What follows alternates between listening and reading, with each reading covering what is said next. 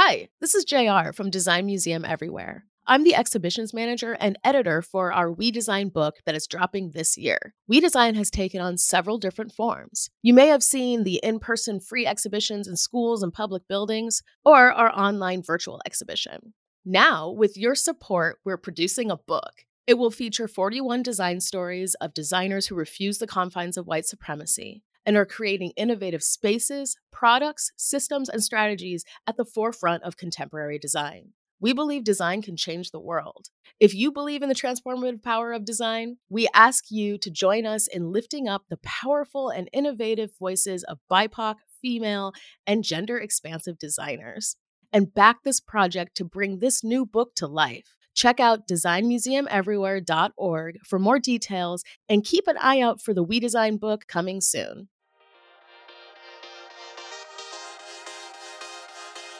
Welcome to Design is Everywhere, the weekly podcast from the Design Museum. I'm your host, Sam Aquilano. I'm the founder and executive director of Design Museum Everywhere. Each week on our show, we tackle a different element of design and explore how it impacts our everyday lives. We always have the help of a new guest co host who's an expert in their field, and together we interview someone about their work in design. Because design is everywhere, and so are we. This week, we're talking about something fundamental, I feel like, to design, talking about the impact of typography on designing and defining the voice of a brand. Joining me today is Blake Goodwin, the founder and president of Proportion Design. And later on in the show, we'll chat with Matteo Bologna, founder and principal of Mucca Design. Together, we will learn from both of them how we incorporate typography in brands, in pretty much everything. Typography is ubiquitous. Before we dive in, just a reminder for our listeners please jump onto our podcast, whether it's Apple Podcasts, everywhere you listen, and leave a review and a rating.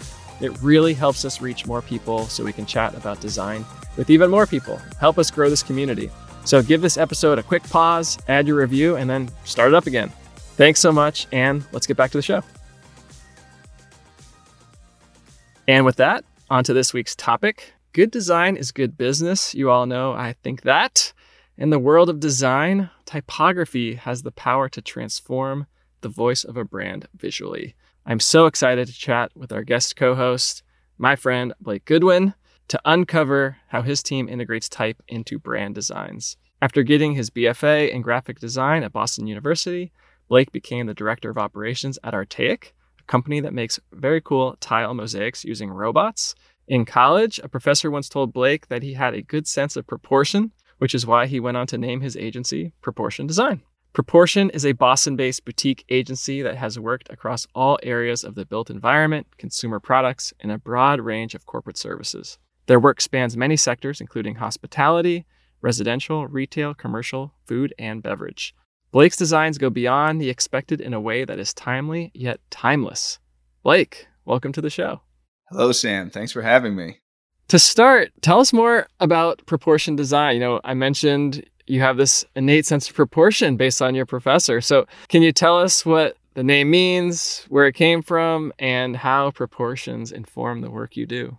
Well, I think one of the best comments ever with regard to the name of our firm was from you years ago when you said, "How did you get that URL?" Proportion right. design. How does it still exist? I was like, I guess we're extremely lucky, and I think we definitely are in that regard. You know, it really when when my professor said that way back when in a typography class, it was just one of those things that just clicked. It stuck. It never left because I think you know what better kind of a rallying term is there, kind of in in design because unlike art, design has a lot of considerations and items that you have to work within and work with. And so figuring out what all of those are, how pieces all fit together is, um, you know, very indicative of the design process and design in, in general. And, you know, when he said that, it felt like that was a great moment that like encapsulated. I'm like, all right, we're going to run with this. You have to at that point. Yeah. I, uh, I always think like back when I was even an intern, I interned at Kodak designing cameras, non-digital cameras. Whew. But anyway, I learned pretty quickly that like okay, I don't want to. The elements of design, I want to say, are e- easy, but it's how those elements connect and interact with each other, and that comes down to the proportions between them. Right? Proportion is a comparison, right? Exactly, exactly. You know, the a dash of this and a, a dose of that, and we use it as a branding agency, obviously, kind of a high level with strategy and all of the considerations in terms of um, kind of a market positioning and target audience sort of um, considerations, and really putting all of those things into proportion. But then, obviously, then when we roll into things like identity design, naming, and then every type of pretty much graphic design that you can think of, obviously, uh, the the tactical proportions of, of visual design then really start to become very important. Has to be relevant, has to look good, has to create the right type of connection and desire. So again, all these things boil right back up into that mindset. Yeah, they all have to be in, in balance. Let's get into type. I mean, even that word, right? Like designers, you and I were like, oh, type, typography, fonts. Let's talk to the people who maybe aren't dealing with typography every day. And just, it's a simple question to ask, but what is type in a design context? Well, type is hard, first and foremost. I agree. But, um, you know, typography and typographic systems, you know, all of the the fonts and sizing and spacing and character interplay between typography and how it plays out for a, a, brand or an identity in packaging or digital experiences or environmental experiences. You know, this is all typography. And the culmination of our brand strategy is, is creative direction. So really a, a kind of a high level, but somewhat specific mood board that really sets the course for uh, the, all of the design that's forthcoming. In there, we start to really look at imagery, color, and kind of type broad stylings. Serif, sans serif, you know, will there be textures applied to type? How does the type interact with images? Stuff like that. And then, you know, that starts to inform when the identity is fully developed, really how typography starts to interact with other things like graphics on all of the collateral and marketing implementations I just mentioned. Another big component to that is choosing the right types of type, for a lack of a better term, um, that fit with a, a, brand strategy and a brand identity. Um, you know, I think some of the particulars that that can start to paint that picture perhaps easily for somebody that's not really familiar with type is a serif font that you might picture on an old timey Bible or something? Are you going to use that for the the latest app, social media app or something? Is and that's really where the core of type consideration lies. Yeah, I love that, and I know I've had a chance to sit in some of the restaurants with you that uh, you and the team have designed a lot of amazing type forward pieces. And so I know Matteo's done a lot in hospitality and restaurants too. So maybe we could use that kind of space as an example of like a restaurant, like in your process, how do you get to that point of like this font or this type or this typography treatment is like the right feel for this hospitality brand? It just feels so like esoteric and like there's like no right answer, right? But how do you sort of get to what feels right? Yeah, and it kind of depends again, project to project in our creative direction and strategy and, and our partner who we're working with, um, kind of what their appetite is for the brand's direction. And I know when you speak about some of the restaurants, is a a good thing to lay out here is the potential difference between restaurants. So you look at some of the really kind of high end, crazier ones that we've done. The typography systems there. We'll take a Cuban restaurant, for example, that we did. You know, we had our base kind of word mark type that a lot of the things that this ownership group does is really um, kind of urban and gritty, right? Mixed in with a really high class luxury and opulence. So we usually do, you know, a fair amount of kind of like cursive handwritten stuff with them. Um, and that was kind of how the primary word mark played out. And then we dovetailed that into a concept of Fidel Castro's handwriting and took another stab at a different kind of sort of cursive text for the the menu systems um, and some of the promotional collateral as kind of a header type. And then some of your more text heavy areas like a menu all of the items and prices and stuff. We brought that back into a, a serif font, you know, really uh, high contrast font that you know, kind of evokes luxury. I think for for quite some time now. So that one was really wide ranging and fit really the the very expansive concept overall. Others are a lot more tight, in which there might only be one sans serif typeface, for example, for you know like a sports bar or sports restaurant Hurricanes comes to mind. In which that was just a variation on the same typeface across a couple of different weights to get the hierarchy of information figured out. So from the word mark down to the headers um, and into the body text for collateral and, and promotional items. So really, it depends on that that creative strategy. Kind of to what degree are we really getting wild, or are we maintaining a really tight scope in terms of typography? Yeah, I love that. Is there a non-hospitality type heavy project that you have done recently you want to talk about? So this is an architecture firm, Rode Architects, local here to Boston, um, in which their word mark and their icon became a really heavily modified sans serif typeface in which um, it, had incorporated expansions in the letters in various sort of arrangements to come up with. So you've got the R O D E word mark, um, just read uh, as usual, but then also R O stacked over the D E was the icon. And that one, how that played out across some of the concepts that we showed, how this could be relevant and, and implemented were really cool. It was, you know, you can create pattern, you can create uh, movable type on digital instances um, and like, like movable patterns with that that stretching and contracting typeface.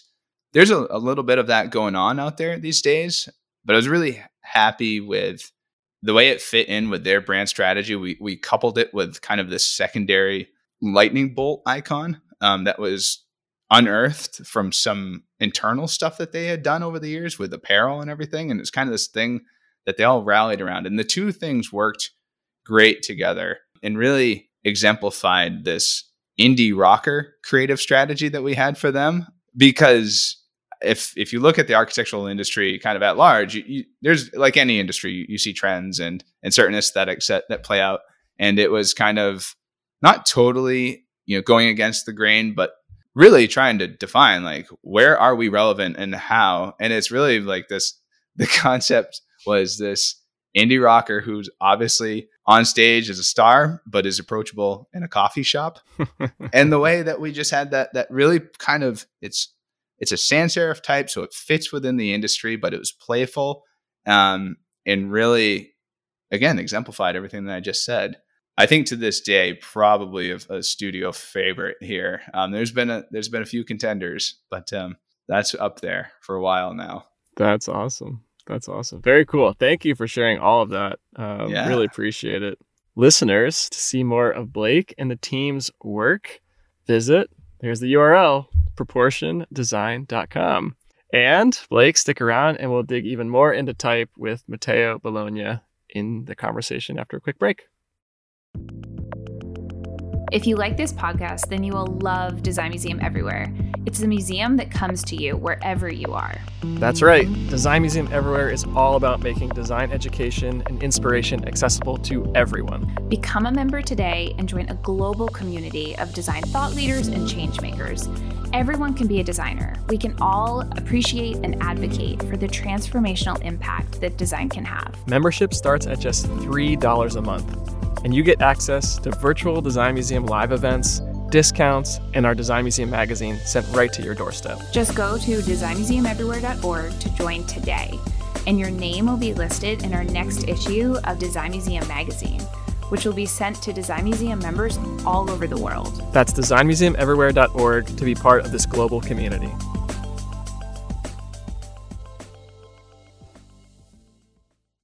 And we're back and we're joined by our special guest, Matteo Bologna. Matteo is the principal creative director and founder of Mucca Design, an award winning New York based branding firm that transforms businesses through uncommon creative solutions. In 1994, Matteo moved to New York, where he was the senior designer at Ralph Appelbaum Associates by day and a freelance designer working on designing iconic New York City hubs like Balthazar's and Pravda by night.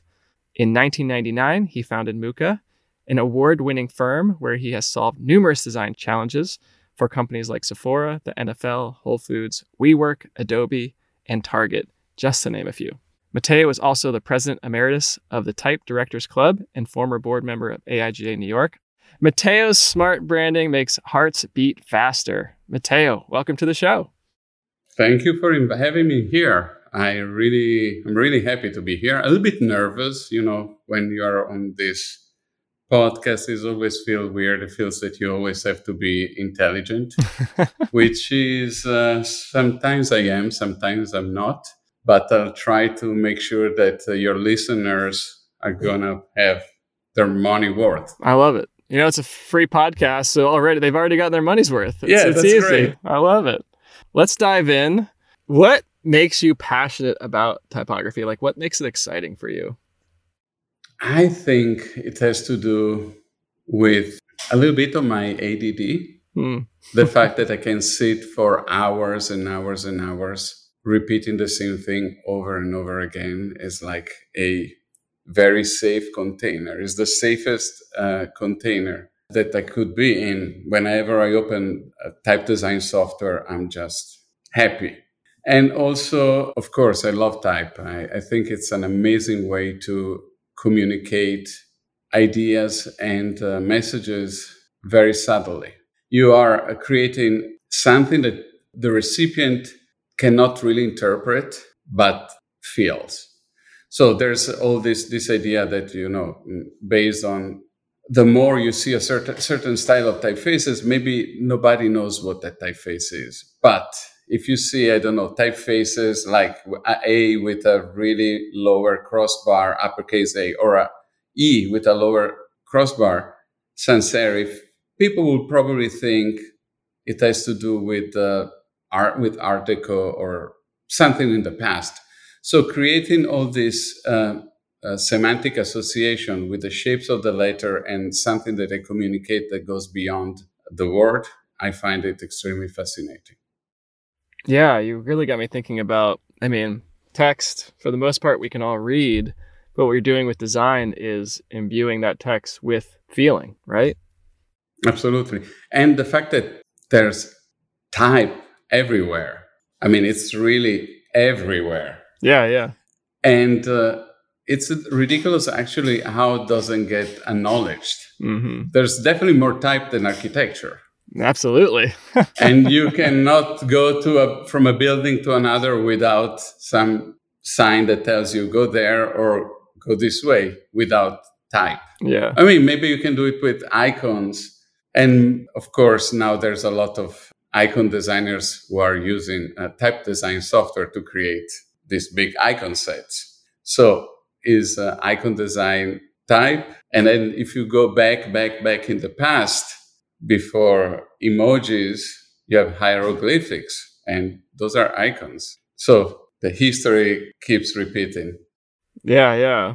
I love the semantic association. Can you share a time when type gave you a strong feeling? Like, what was that feeling? I just came back from a trip to Italy and I realized that I, re- I was born in Milan and I was definitely dipped my body, my, my life, everything was really deep in design.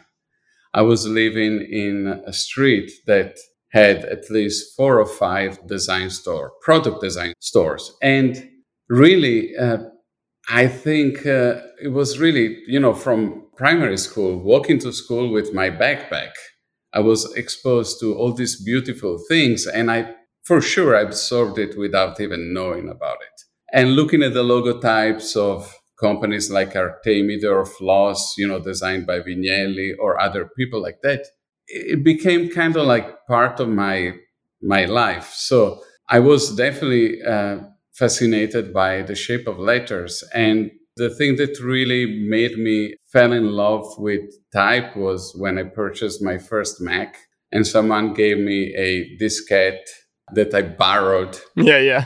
I'm doing air quotes right now. I borrowed and uh, I opened this software that was, of course, written in English, which was a language that I didn't understand nor I spoke at the time. I still don't speak it. So I realized the software was called Fontographer and that you can design your own typefaces with that software. It was amazing. It was like, oh my God, I can do it. I started designing my typefaces and they suck badly because I never studied graphic design. And uh, it was very difficult to find books on type design. Mm. In there were no real uh, manuals on how to design typefaces. If you wanted to become a type designer, you had to work in some type shop where some old guy would teach you the trade, and it was never it never existed a school for typography up until probably the early 90s in, in Holland or in, or in England, Reading or the KBK, which are really amazing uh, university where you can learn to become a type designer. And it's ridiculous if you think about it, because we had this discipline that exists since mid 1400s. So it's like yeah 500 years ago. What took and, us so long?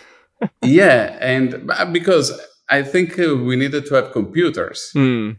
And, uh, you know, people started designing fonts like me and making them and trying to figure out how to do it. And then, thanks to the internet, you know, a big community of type designers was created and people started sharing information. And that's, I think, the beauty of the type community. It's an amazing community that shares information freely because it's a passion for everyone who, who starts doing it. There's one of my employees who started doing type at Cooper, which is one of these um, courses in typography at Cooper Union.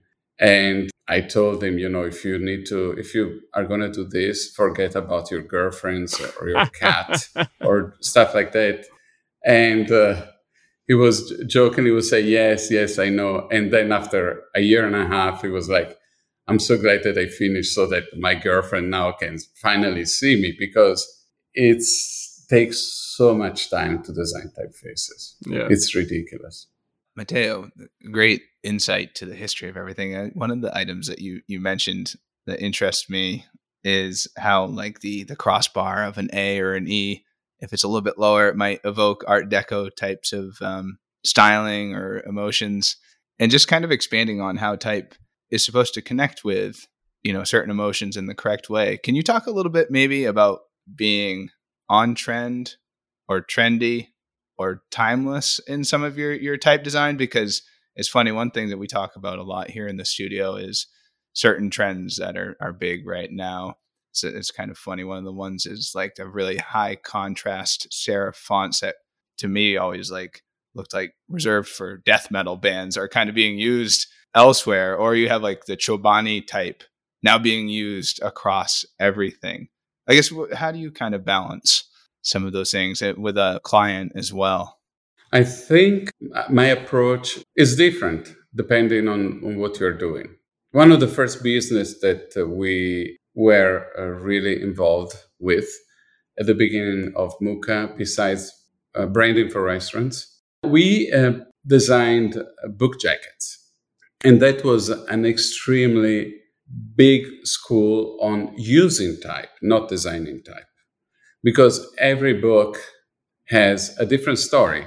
And uh, the typography really helps you to inspire the, the location, the feel, the, the energy, the story of the book, besides the title. So, again, if you want to do something that is like The Great Gatsby, Yes, you can use a typeface that looks like, you know, with this low crossbar of the A. Maybe we should explain what a crossbar is.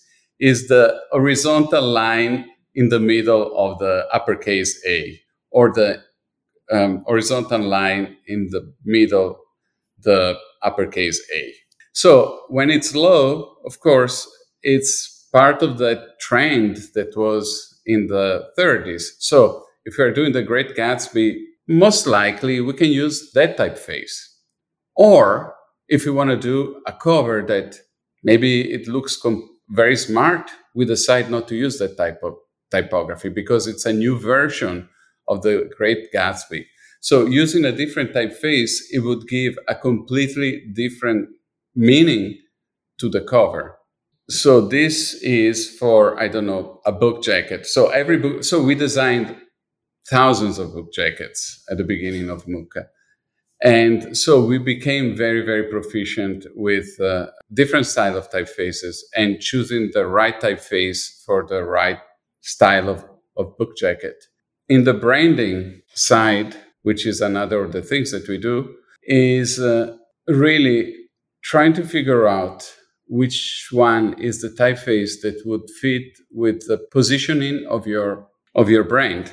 So, for instance, the Chobani typeface designed by Commercial Type, it's a typeface that is kind of like reminiscent of a little bit the 70s, kind of like the ITC typefaces. And uh, the story behind it was uh, the typeface needed to feel kind of like part of uh, fairy tales typefaces that you find in old books. That was the brief that uh, that was given to to commercial type, more or less. And uh, for sure, you didn't imagine that, but it doesn't really matter. It matters that uh, what the client believed in, and they bought this idea, they stuck to this idea, and they repeated over and over the message using that typeface. At a certain point, typefaces who can have a certain kind of meaning can change also their meaning, the inherent me- meaning, when the brand uses them in a different way. So you can use a that metal font for a refrigerator.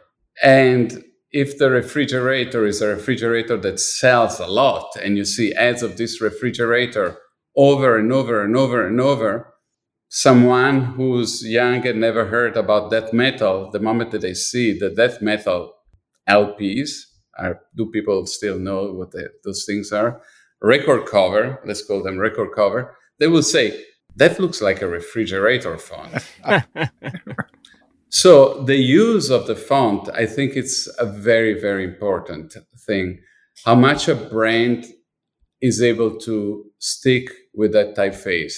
It's like when a brand has a really good messaging and sticks to it without changing it every time there's a new CEO or where there's a new uh, marketing manager is the typography it's really one of the anchors of the brand besides the logo and you see more more probably more the type than the logo because when you write messages, there's definitely more type than logos. The logo is always there, but it's part of the ecosystem. I'd be curious for both of you, how do you both see type changing, you know, from a print, digital, all these different platforms? What's changing in type? I think there was a big moment where on the internet you were not able to use any typeface you were able to use only six typefaces, only system typefaces. And then now you can have any font you want, and this is beautiful.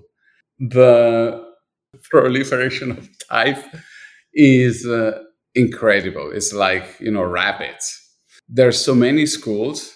The tools at hand for anyone to design a typeface are really easy to use I actually give a class, a seminar three or four times a year called Type Design for Non Type Designers. And you have graphic designers who are just coming to these seminars and they learn about it. And in two or three days, they can start building a typeface. It probably sucks, but at least they understand how it works, you know?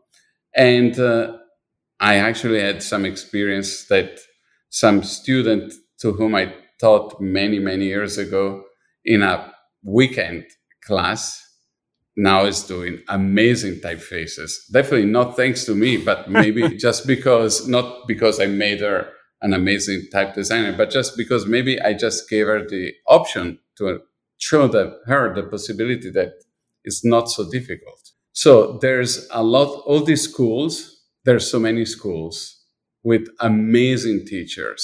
The the quality of teaching is incredible, and uh, students are proliferating really like rabbits. And some are going back to be graphic designers or UX designers whatever they do, and some are designing typefaces and they stick to it. Or maybe they just integrate it in their uh, design practice. So there's a I, I noticed that there's tons of designers slash type designers, while the discipline before was very separate. Yeah, I, would like to jump in there, Matteo, on that note, and definitely echo that sentiment um, because I was thinking what back to what you said earlier about it just needed the computer for it to um, for type to become much more relevant after 500 years or the practice of, of good type design. Because and, and i think back to one project where we made our first custom font for a restaurant as part of the brand we were able to do that pretty easily you know with with the tools at hand. And obviously um, whether it was good or not is definitely we'll, we'll let everybody else decide. But that access for better or worse i think across in a design firm like you just mentioned can be really great broadly overall, like you mentioned, to see all the different typefaces because you, like you mentioned, a lot of it's not going to be that great, but you never know where ideas are coming from and what's going to come from that that just really massive creative pool. I'm curious, Matteo, you, you mentioned you teach this class. How does someone start designing a font or a typeface? Like what you mentioned some early software, but what are people using now and what's the process look like? There's a few factions let's say, software factions. But more or less, they follow the same principles. The software that I used to use, the one that I borrowed called Fontographer, there was another company called FontLab who had a really good software and it became the standard until another company, which is actually one guy, started this other software called Glyphs, and there's another one called uh, Robofont. They are all very easy to use, and once you start using them, you know it's just drawing letters, and the software helps you to generate a font after you draw draw a few of those letters. And they use tools that are very similar to softwares software like Illustrator or InDesign. You know more or less how to draw curves in that software, so it's going to be easy to use it in glyphs and uh, it's really incredible. I just finished a, a, course, branding and type for SVA, and in a month, some of the students finished a typeface. It's really amazing what they did. Usually, a typeface it takes months and months and months of work to finish, or it never gets finished well there's so many different elements to design which is it's kind of blowing my mind as you're talking of just like the number of characters to design and like keep consistent. I think the basic ascii character set it's very simple. It's like 256 characters. But uh, you have also to consider that then you have to space those characters. Mm. and so that each letter needs to look good next to the other letter because it's not just designing the letters is designing the space in between the letters, which is the most difficult thing for someone who has never designed a font. It's understanding the relationship between those characters.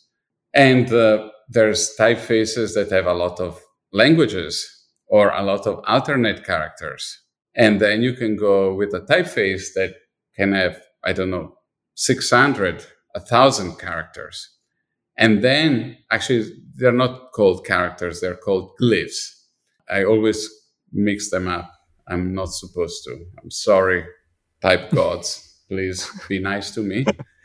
and then this is 1000 or 1500 glyphs are only for the Roman font. Then you have to do the light version, the bold version, which is not just making the font thicker.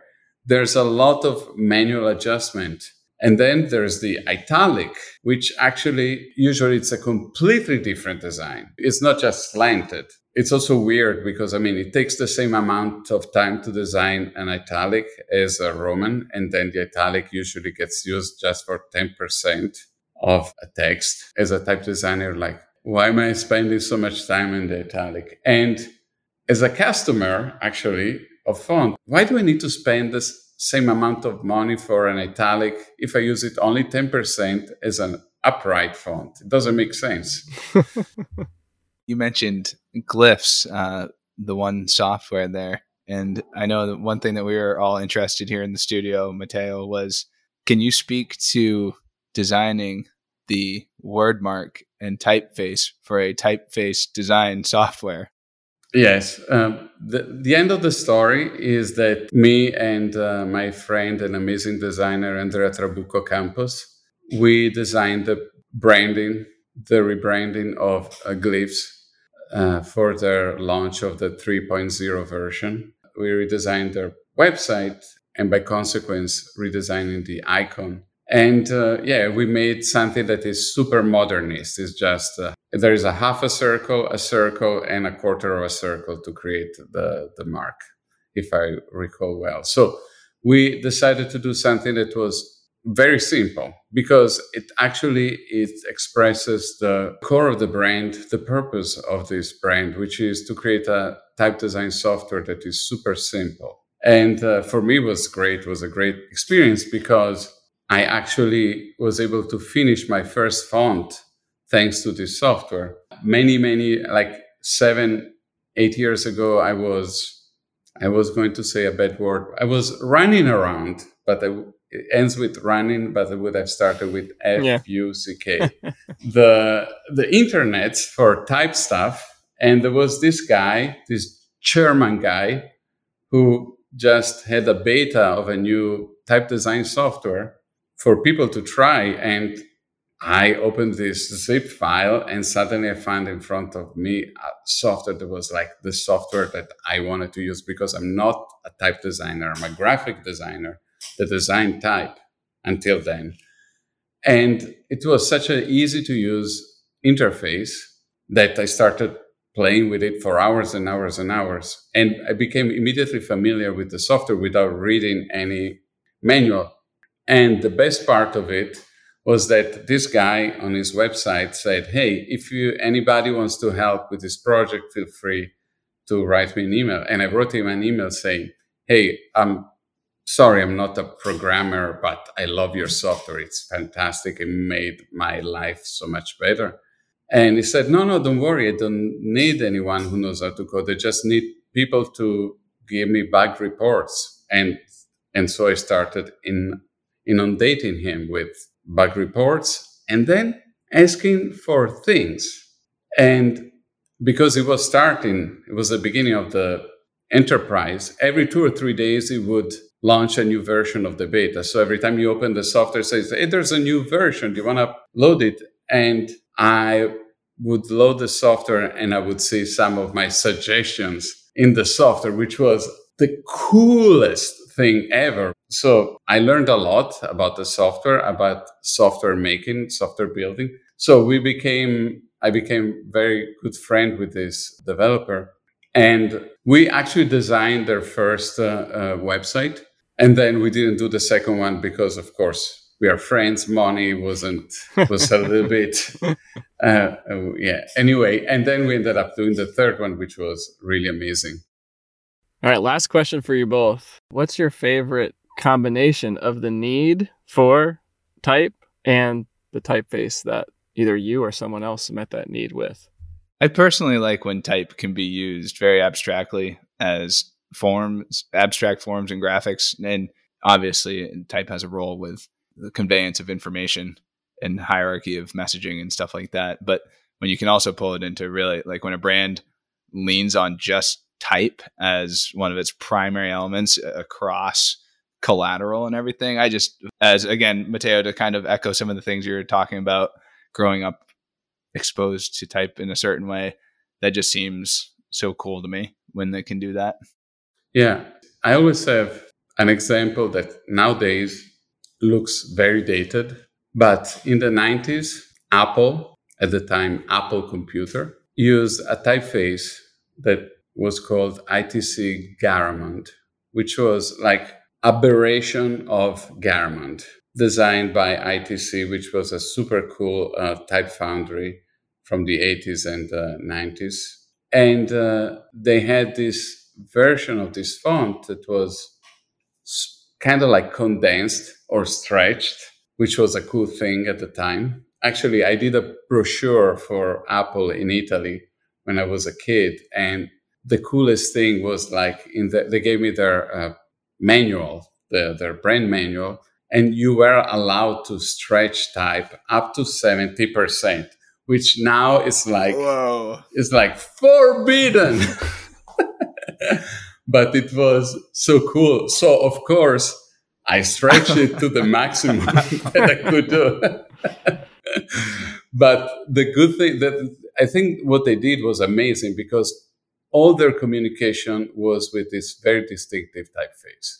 And uh, you could see a line of text made with that font, and you would immediately think about Apple. And also, the beauty of that uh, font was that it was a serif font for a computer company, which at the time would have used a pixelated like font, like everyone else was doing.